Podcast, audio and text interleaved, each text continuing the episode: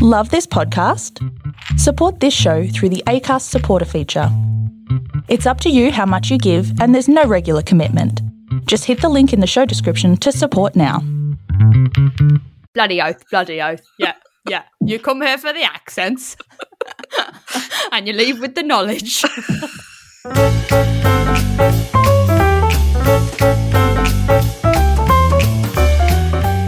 Welcome to Chickstery. This is Annie. I'm joined by the delightful Phoebe.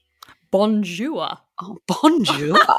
You, would, you wouldn't know I did uh, like six years of French, would you? Oh, I do know. I could tell. Yeah, I yeah could- merci. Bon- bonjour. Bonjour. and this is the podcast all about chicks in history, or more, more, more accurately, chicks who are written out of history, or just uh, forgotten to be included in history. Something just fell. Okay, this is going really well. There's a chick and she's like, come on, guys.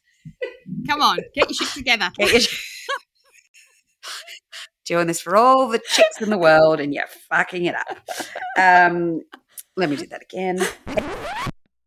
So, this is the podcast all about chicks in history, or more accurately, chicks that were written out of history or just not included in history. Thanks to the men. To the men. That's why it's called history. His History. Should be herstory. I mean, Australians, we like to say chicks. Yeah, bloody oath we do. So this is Chickstery. Um, so you might hear a little noise in the background. That's my dog Peggy. She's chewing on a. We call it a dildo.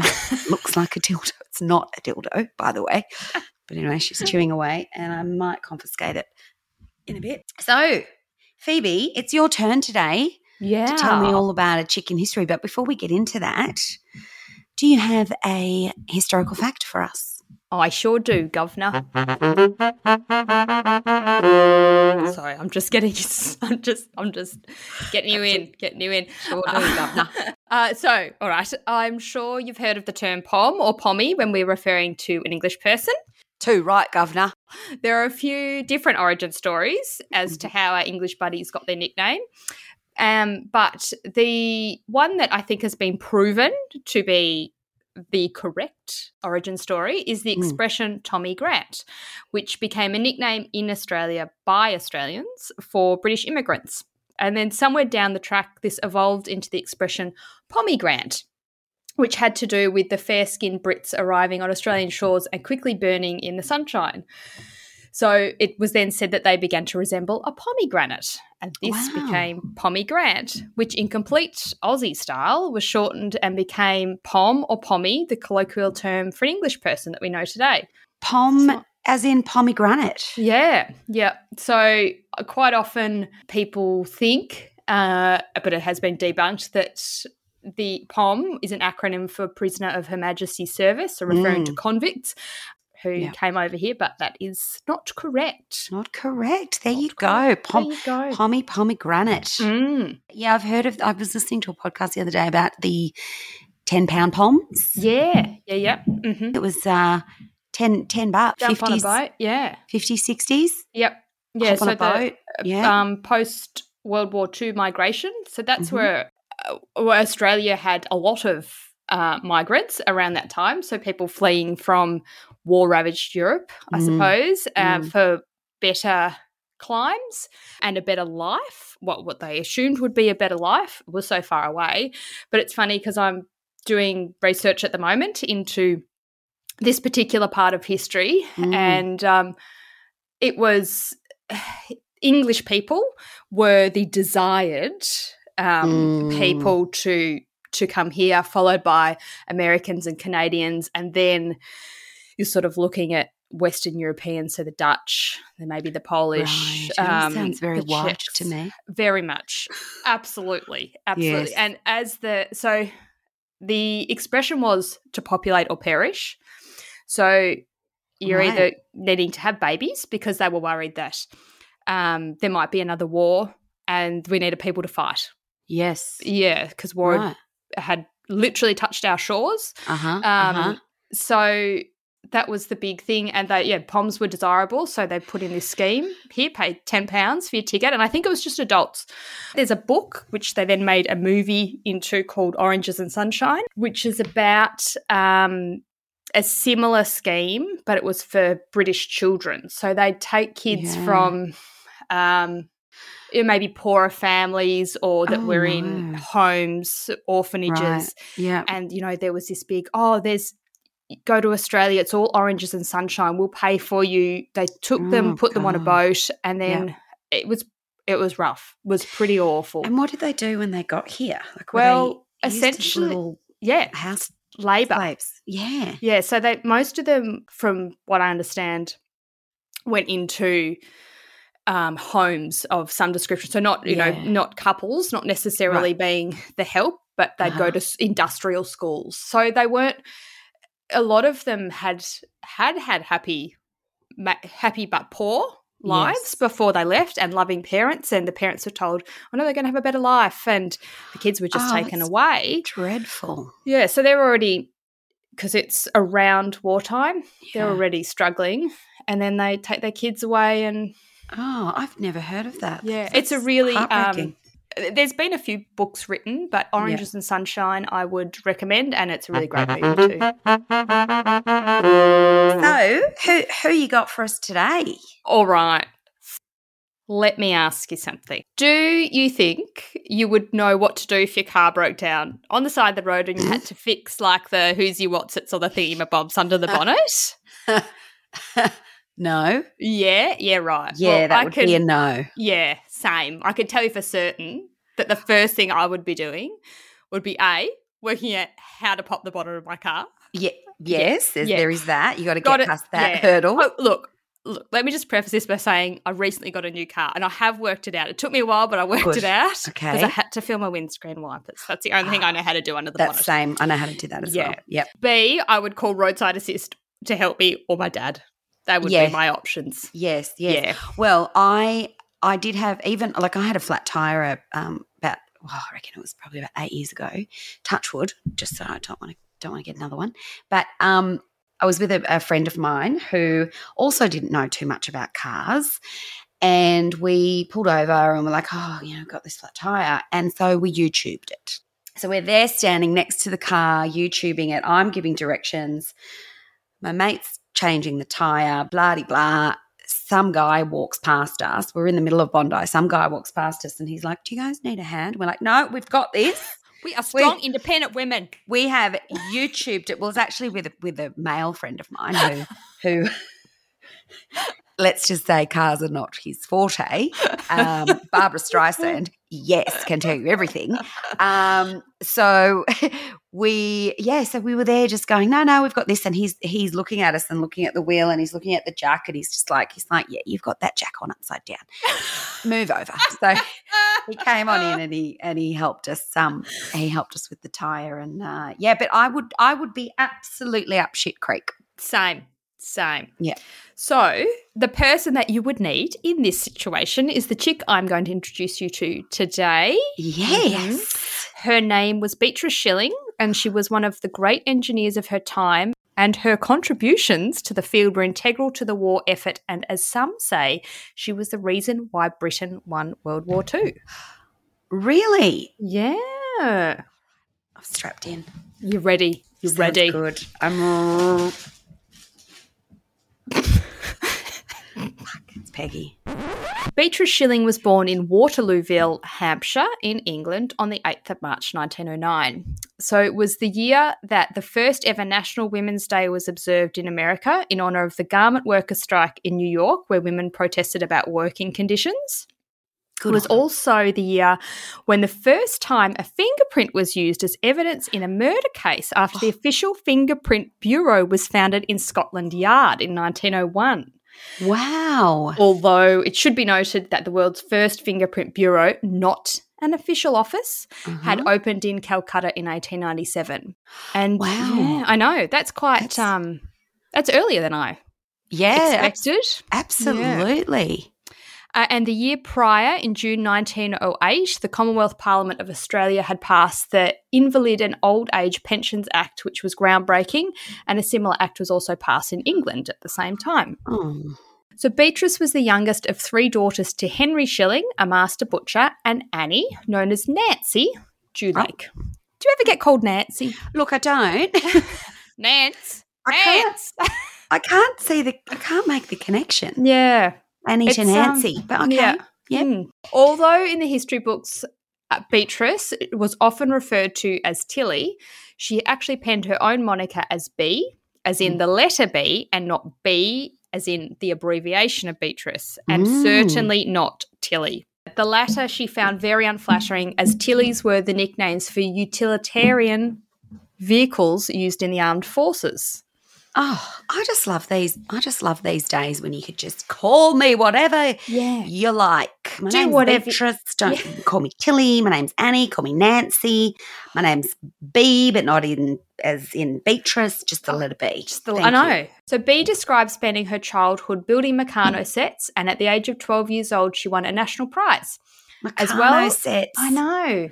I never was, yeah, no, not I for had, a, me. I had a thanks. brother who was into those. So Yeah, no. So, as well as building wireless receiver sets and saving her pocket money to buy pen knives and simple hand tool sets with glue pots and adjustable spanners, she also bought an old motorbike which she pulled apart and then rebuilt when she was 14. Her mother, Nancy, saw great potential in her youngest daughter and her mechanical interests and abilities. And when she finished school, B was encouraged to apply for an engineering apprenticeship with a rural electrification company, of which she was successful. Wow, that's progressive. Very, because this would be the early 20s. Yeah, Yeah. Oh, sorry, mid 20s it would be. yeah. That's that's amazing. Yeah. The position was due to the innovation of the Women's Engineering Society, which had been established less than a decade before to support women in engineering, and which is still in existence today. WES, as it is better known, was established by the National Council of Women during the First World War to help to get women into work to be able to release their men for the armed forces, Mm. which was very we common. Know, we know that theme through Mm. all of the Chickstery stories. This is when women, this was their time to shine. When the Mm. men went off to war, Yeah, they were like, well, now who's going to run the fucking show? exactly. Oh, what about those women? Oh, they're just, you know, lolling about lolling about, with just the G and T, just yeah. darning some socks. And then all of a sudden we're like, oh, maybe maybe we should get the women into Oh. some of the factories to do some of the work. do something. Yeah. So after the war, women were expected to give up these newfound lives and Yes. careers to make way for the men to re-enter the workforce. Mm-hmm. So just a stopgap, you know, Yeah, yeah. when it's yeah. convenient. That's Mm. it. Yeah. The women who founded WES not only resisted this pressure, but also promoted engineering as a rewarding job for women and men.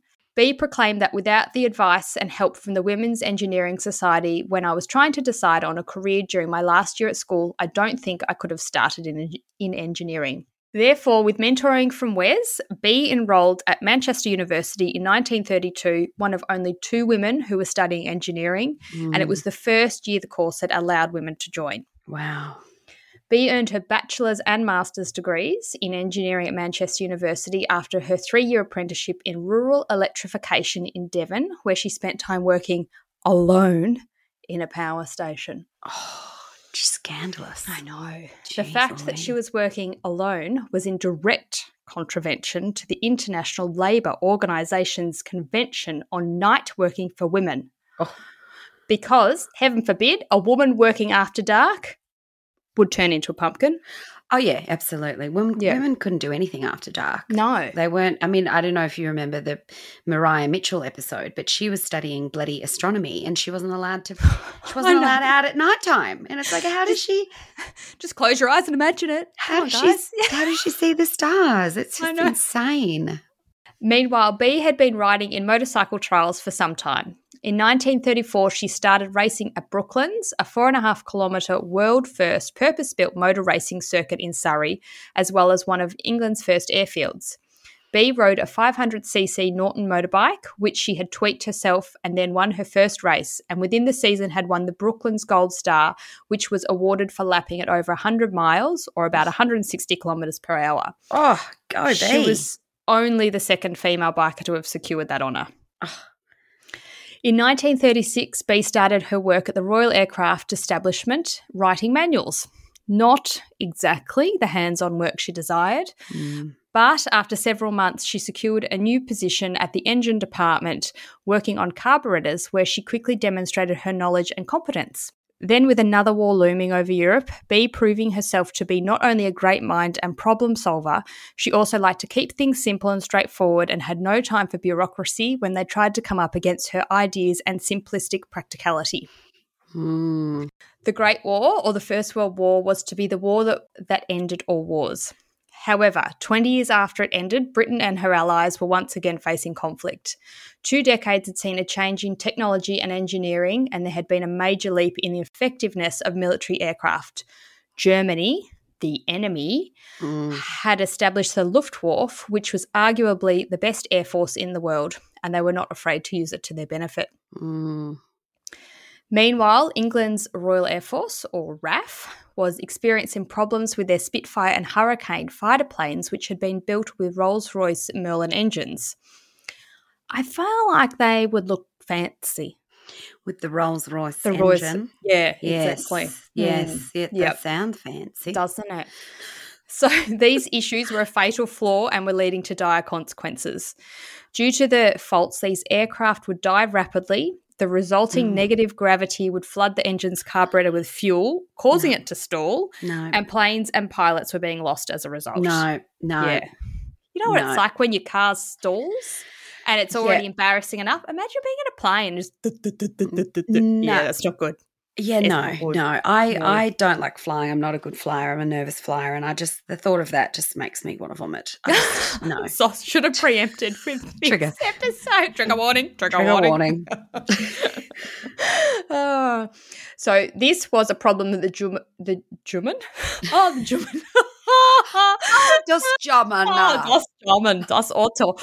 This was a problem that the German Luftwaffe were not having as they were diving steeply to avoid and attack their enemy without any issues. It was B who then devised a preventative modification, a small adjustment whereby she put a baffle or a diaphragm in the engine to stop the fuel surge. It was a small brass disc in the shape of a thimble, similar to something the size of a washer, which would regulate the fuel flow and prevent the plane engine from stall. Stop it. I know, like something so Yeah. small. Yep. This design was straightforward and easily installed and was all done without taking the planes out of service. Mm. The invention was named the RAE restrictor, but was also commonly and cringingly known amongst the men as Miss Shilling's orifice. Oh, I know. I just why? Come on. exactly. Come on, men. Orifice. Come on. Orif- I know it's not a nice word, is it? It's not a nice word. And no. di- no. Mm. Oh, why don't they call it like bee's button or something? Or Yeah. Anything else? yeah, anything else. oh, so not only did she invent this new device, Bee would ride her Norton motorbike out onto the field to teach the ground crew the proper fitment in a face-to-face capacity. This was dubbed a war-winning modification of which she was said to have helped to win World War II. Amazing. In 1947, two years after the end of the war, Bee was appointed an OBE in rec- recognition of her work and innovation during the war. Although the war was over, Bee was not ready to stop, and by this point, her focus had shifted away from piston engines to jet propulsion. She was still working at the Royal Aircraft Establishment and had moved to the Supersonics Division of the Aerodynamics Department and later headed up the ramjet section of the Guided Weapons Department. It's a mouthful. That's a mouthful. All I got out of that was Roger Ramjet. I was researching this, and that's all I could picture. Roger Ramjet. Oh, Okay. yeah, he's our man. Uh, eventually, B transferred to the mechanical engineering department after her ramjet work was transferred to another establishment, and she refused to move and struggled to find a new position at the Royal Aircraft Establishment. Her biographer believed, and not without merit, that this was more so attributed to the fact that there was a reluctance to promote women to positions of authority and B's willingness to criticise her, her superiors. Mm. She worked on a life support for crews at high altitude and cooling of high speed aircraft. This earning her the Institute of Refrigeration Lightfoot Medal for the years 1956 57. Sounds In the like a late- great medal. I know, doesn't it? You don't you just imagine like this mini fridge pinned to her chest. Oh, oh, little Kelvinator. Uh, in the late 1950s, she worked on projects for the Blue Streak missile and in the 1960s contributed to a range of projects, which included advising on bobsleigh and motorcycle engine design and on Grand Prix car cooling systems. Some of her final contributions to the world of engineering were on the measurement of friction between aircraft tyres and runways, research that contributed to improved safety for aircraft and passengers. Throughout her life and phenomenal career, Bee had continued to be an avid motorbike rider. However, in 1951, she had a crash that ruined her knee and she turned to motorcars instead, which she would modify and tinker in her home workshop. She had also kept her name af- even after she married George Naylor in 1938. yes. George was also an engineer and a decorated bomber pilot, and legend has it that she wouldn't agree to marry him until he too had a gold star from Brooklands by clocking the 100 mile lap himself. Brilliant. There's an ultimatum for you. Yeah, exactly. After 33 years, B retired from the Royal Aircraft Establishment in 1969. The same year, she received an honorary degree from the University of Surrey and also continued her involvement with WES, who had been so integral and supportive of her career. Beatrice Shilling died in 1990 at the age of 81 years old, having remained active in the racing and aerospace, aerospace engineering communities for decades. Dale Drinan put it quite aptly when they wrote that Beatrice Shilling was an engineer, motor racer, innovator, war hero, and one of the great minds of 20th century British aviation. Had she been born a man, people might even recognise her name. Boom.